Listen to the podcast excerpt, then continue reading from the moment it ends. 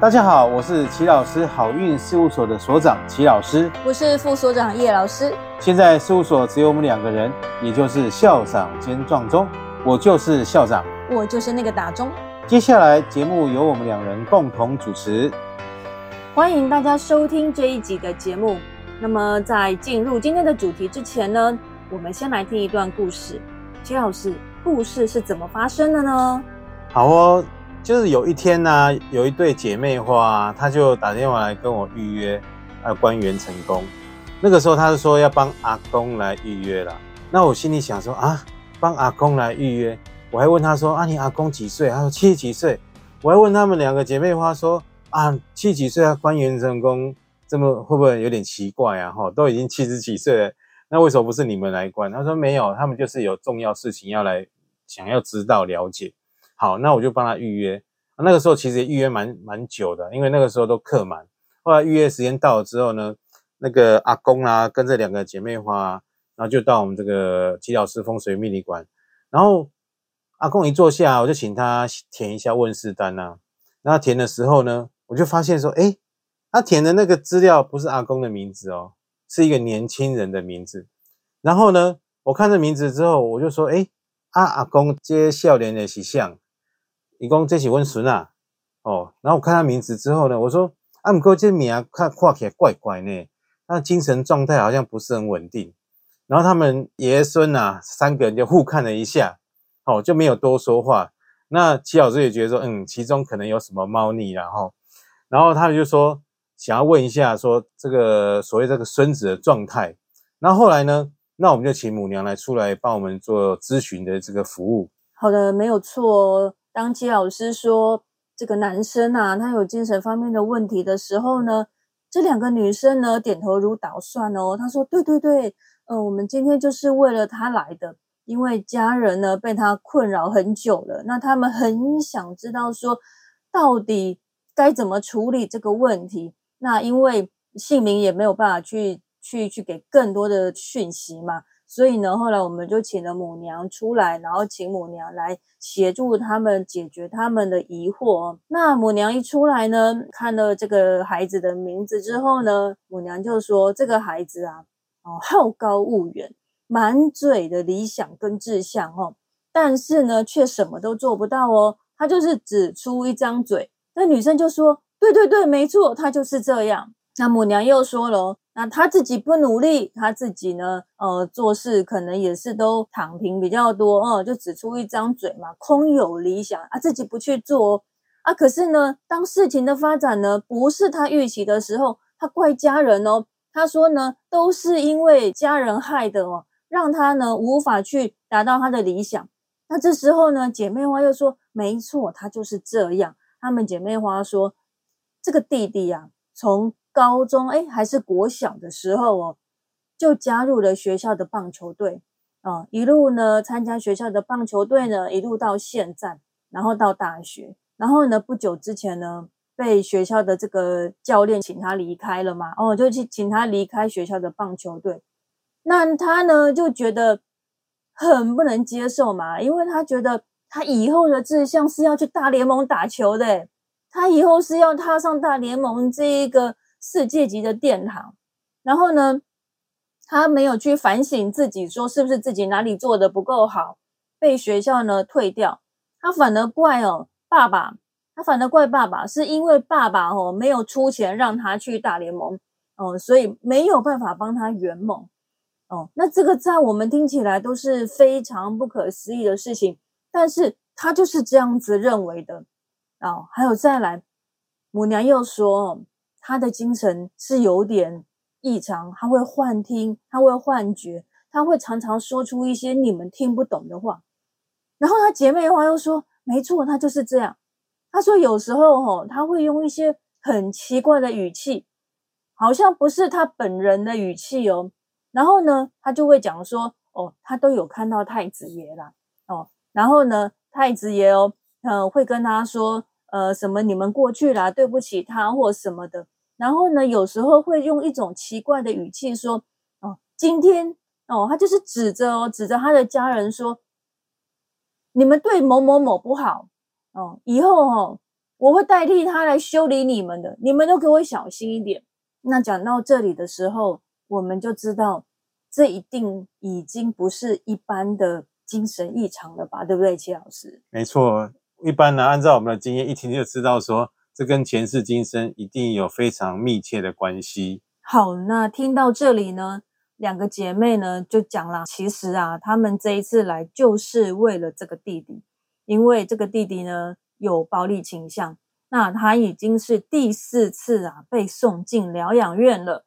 那他这一次呢被送进疗养院的原因呢，是因为他海扁他爸爸，那全家人都很紧张啊，然后所以就赶紧的报警，把他送进疗养院去。那在疗养院呢已经待了一个月了。那医生呢感觉哈，医生感觉这个孩子啊，好像在疗养院里面表现还不错哦，好像已经可以准备出院了。但是全家都很紧张啊。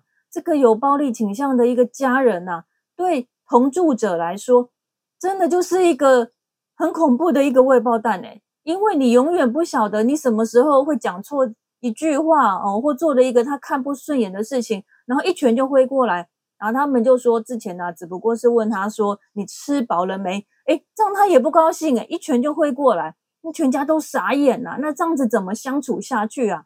所以现在听到医生说：“哎，我觉得他表现不错，可以出院。”全家人都吓死了，全家人呐都到处去求神问卜啊，想说看看啊，有有什么方法可以帮助他们啊？因为他们觉得走投无路了，所以就上网搜寻，然后看到齐老师风水命理馆的评价还不错，然后母娘问世好像就是都有不错的评价，所以就找上齐老师风水命理馆，希望能够寻求一个答案。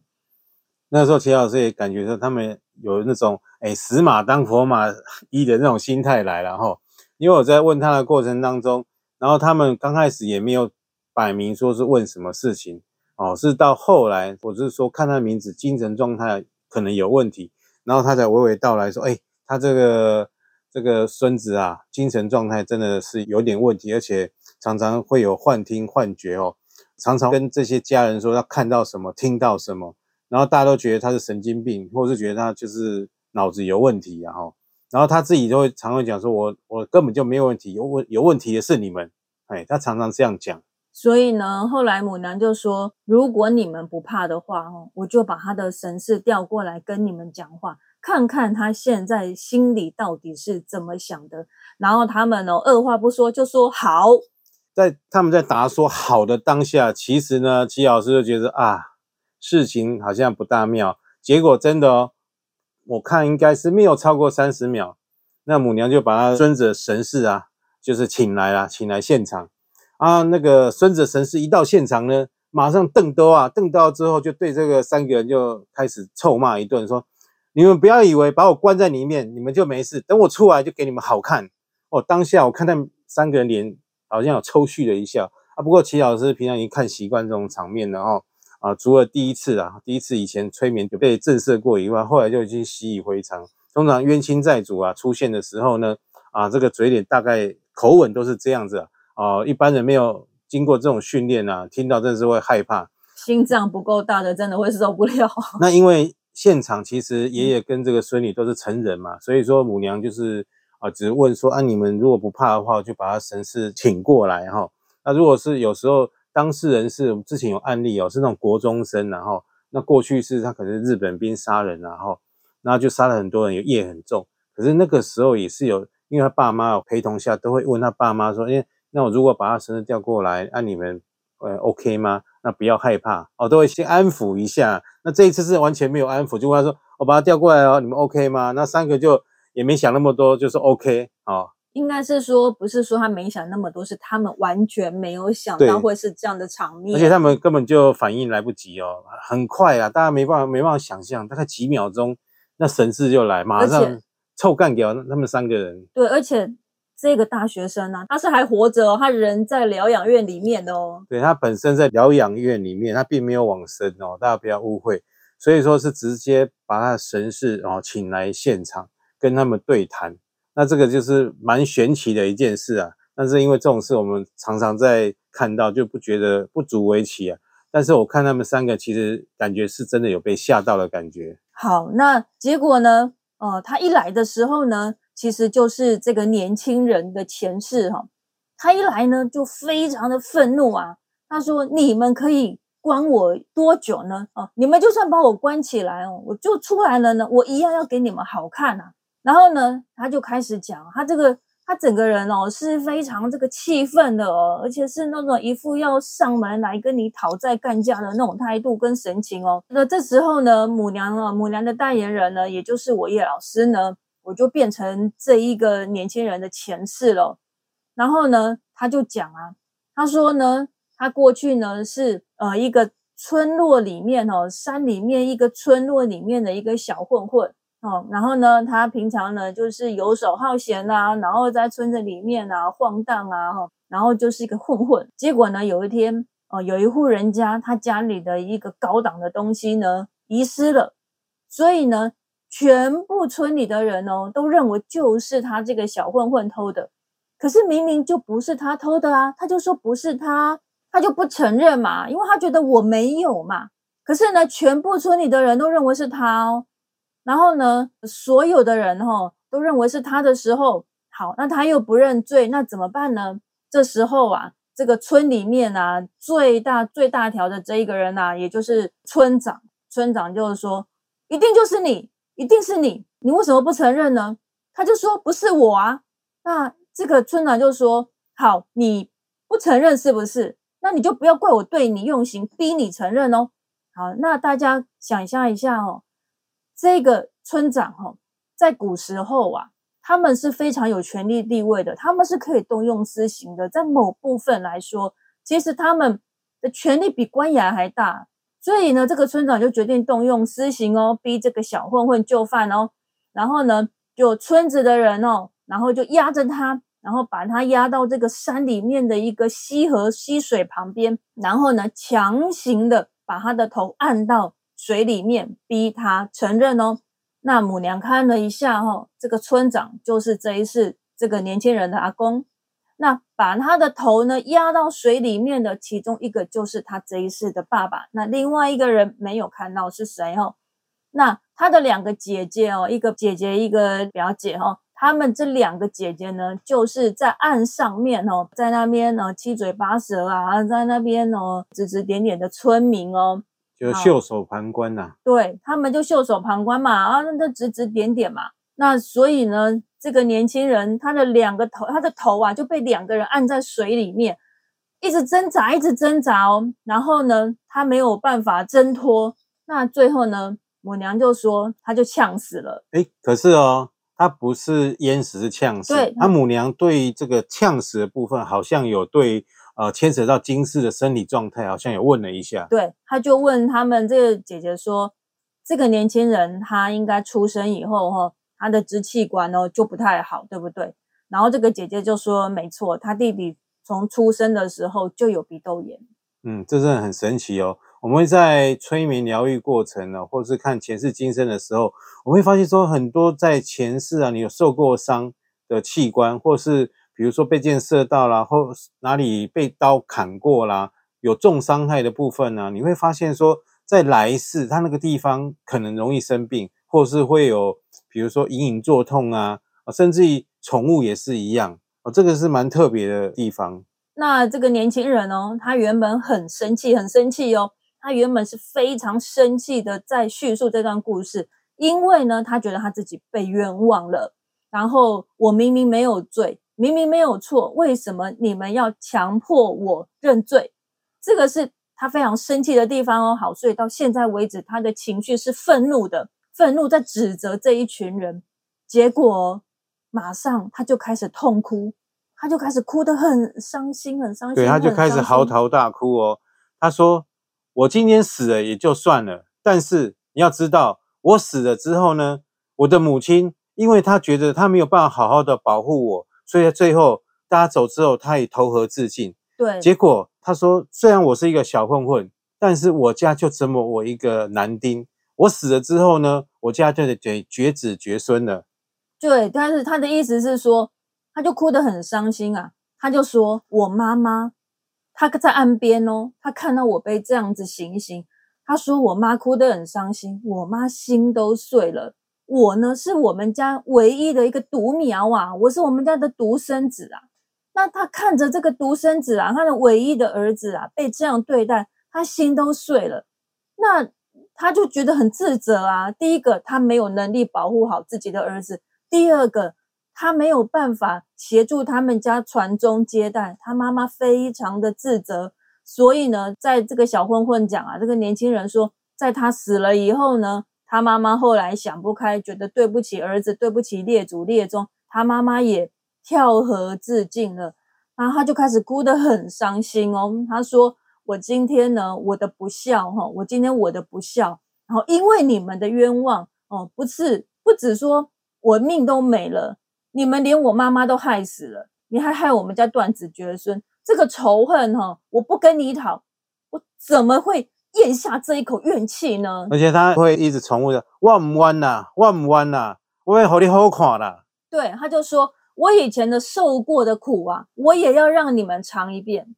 没错，所以说这个要化解不是这么容易。按照我们啊前世今生在化解恩怨情仇的部分啊，通常遇到这种有涉及到人命的哈，而且也不止一条人命，又涉及到传宗接代的问题啊，这个是非常严重。那又涉及到说连他妈妈的命都搭上去了，那所以这个冤结啊，不是这么好去化解的。好，没有错，就是这种涉及人命的事情哦，要处理真的不是那么的容易哦。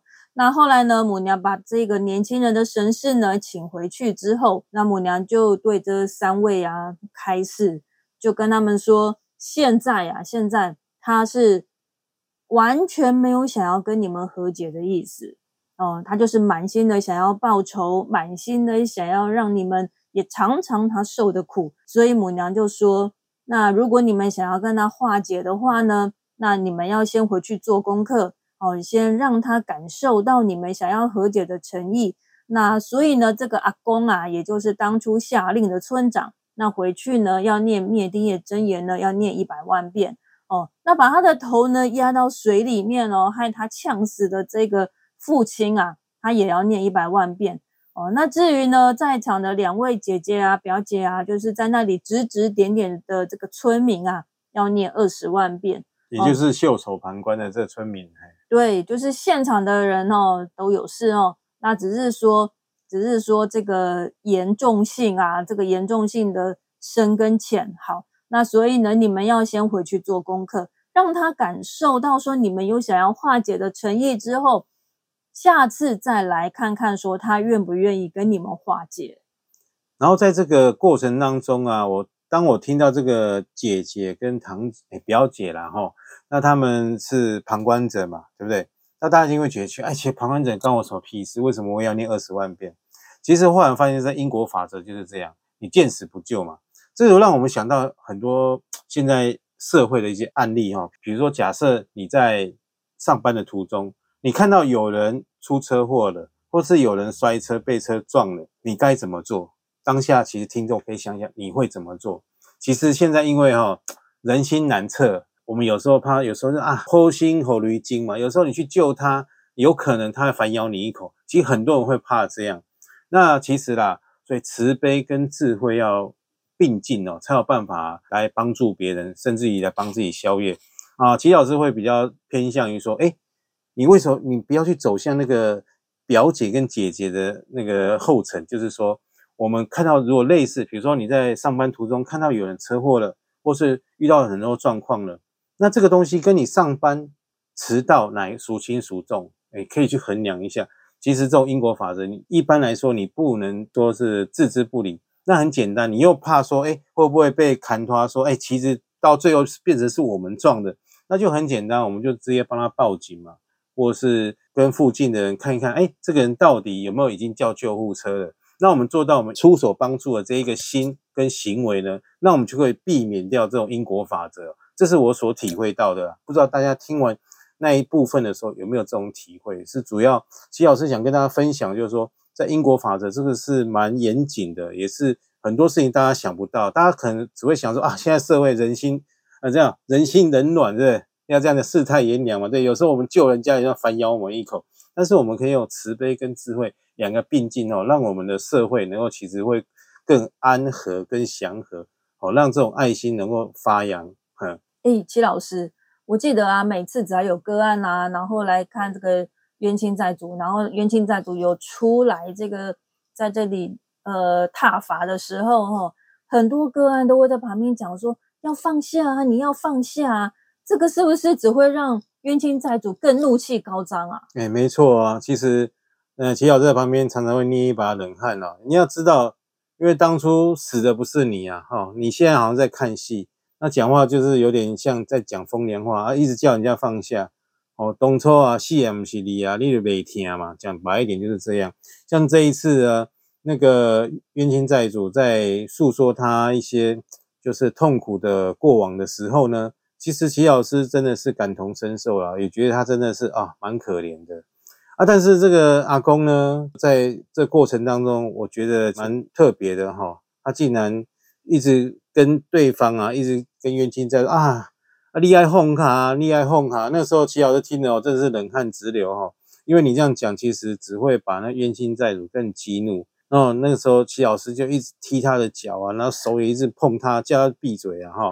那我是我是错的要死啊，因为每一次冤亲债主出来，第一个骂都是齐老师哈，他就会说。而且问齐老师说：“啊，不，不利起像。”然后刚开始像第一次的时候，齐老师有刚开始也是会错到，就是想说不知道怎怎么跟他自我介绍。难道我要跟他说：“哎，你好，我是齐老师。”哦，他会想说：“Who are you？” 就是很奇怪。后来有时候齐老师会跟：“哦，我是母娘的徒弟。”哦，但是他也很奇怪啊。有的有的冤亲债还会吐齐老师说：“啊，不然是很大哟。”哦。那还有不然就是说，母娘的徒弟为什么现在会出现在这里？的意思说，为什么会沦落到人间呢？那我我是心里想说，跟你屁事哈！但是 我还是很恭敬的跟他说啊，那个没有啦，我只是在做沟通的。啊，其实很多冤亲债主哦，我都会去跟他沟通的观念，就是说，我会请他们再回溯看看，哎，也许在那一次的往前。或是再往前，也许他们的角色是互换的。对，可是通常冤亲债主他不会这样子认为哦，他会觉得他会拒绝去知道过去发生什么事情。反正我这一次很痛苦嘛，我也要你先得到跟我一样的待遇再说。什么过去不过去的，他才不管那么多。对啊，其实我们有在这个辅导的过程当中，曾经有案例真的。他们回溯能力非常强，不像我们人哈，要催眠啊，催眠个老半天，看看到一点点，听到一点点，哦，或感受到一点点。曾经有那个个案，就是我跟那个冤亲讲说，你要不要回去感受一下，看看再往前，也许你们角色是对调的啊。那个时候是关圣帝君来协助的，我记得。结果呢，哎，那个还不错啊，那个冤亲在真的回溯了，然后他都没讲话，隔了差不多我记得一两分钟，然后关圣帝君就说他了解了，他知道了。但是，不过这个前提是这个个案他真的已经去念经回向了，而且也去做了一些法事跟善事回向给他之后，冤亲债主愿意跟他和解了，所以这个冤亲债主他才愿意去回溯看前世哦。对，就基本上啦，就是说，呃，要看到你的诚意，所以这个个案呢，等于出功课给他嘛，就是这个爷爷村长呢要念一百万遍的灭地真言。然后爸爸呢，把他压到水里面，让他呛死，也要念一百万遍。那这个姐姐跟表姐呢，就是岸上呢观看的民众，就是见死不救，念二十万遍。啊，那灭定业真也是我们是教这样念的哈。嗡布拉摩尼托林梭哈，嗡布拉摩尼托林梭哈，嗡布拉摩尼托林说，就是念这个咒哈。这个是其实就是啊，地藏王菩萨本愿经里面都有记载，就是所谓的。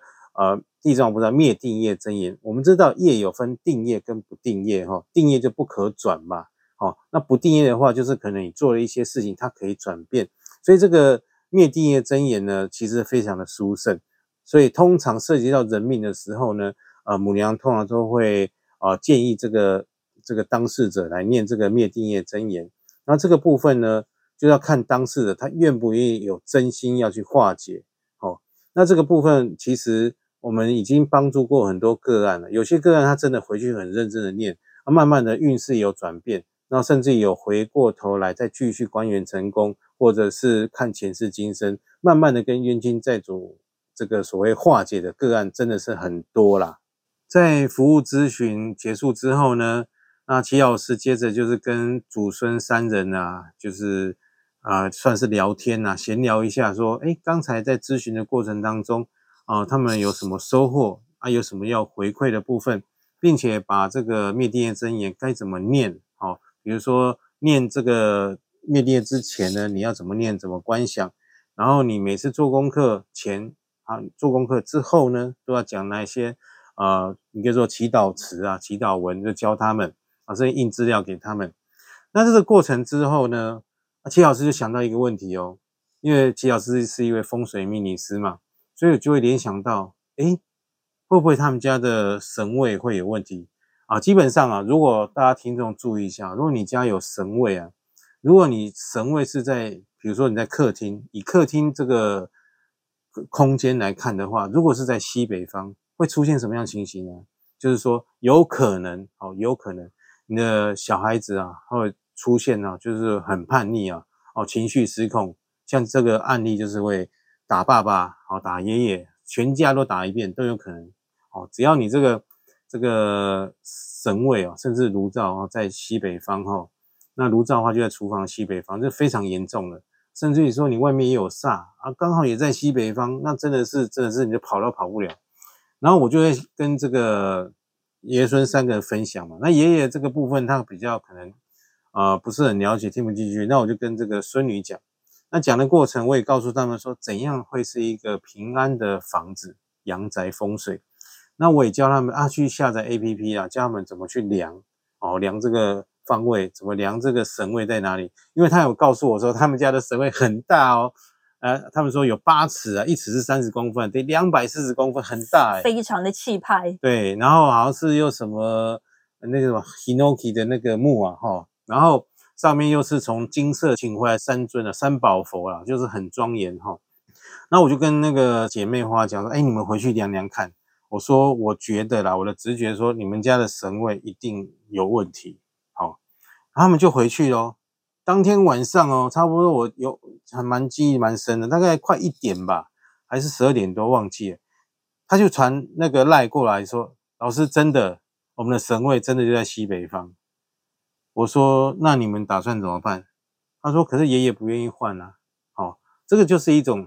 这人生哈，就是有时候面临面临到这种事，就是一种啊人生价值的选择啊。就是说，你到底是要面对业障来找你麻烦呢，你还是要为了那些钱？因为那三宝佛应该是花了不少钱嘛，还有那个神位又那么大，那当然他们会觉得啊，这个神位那么大，没办法移。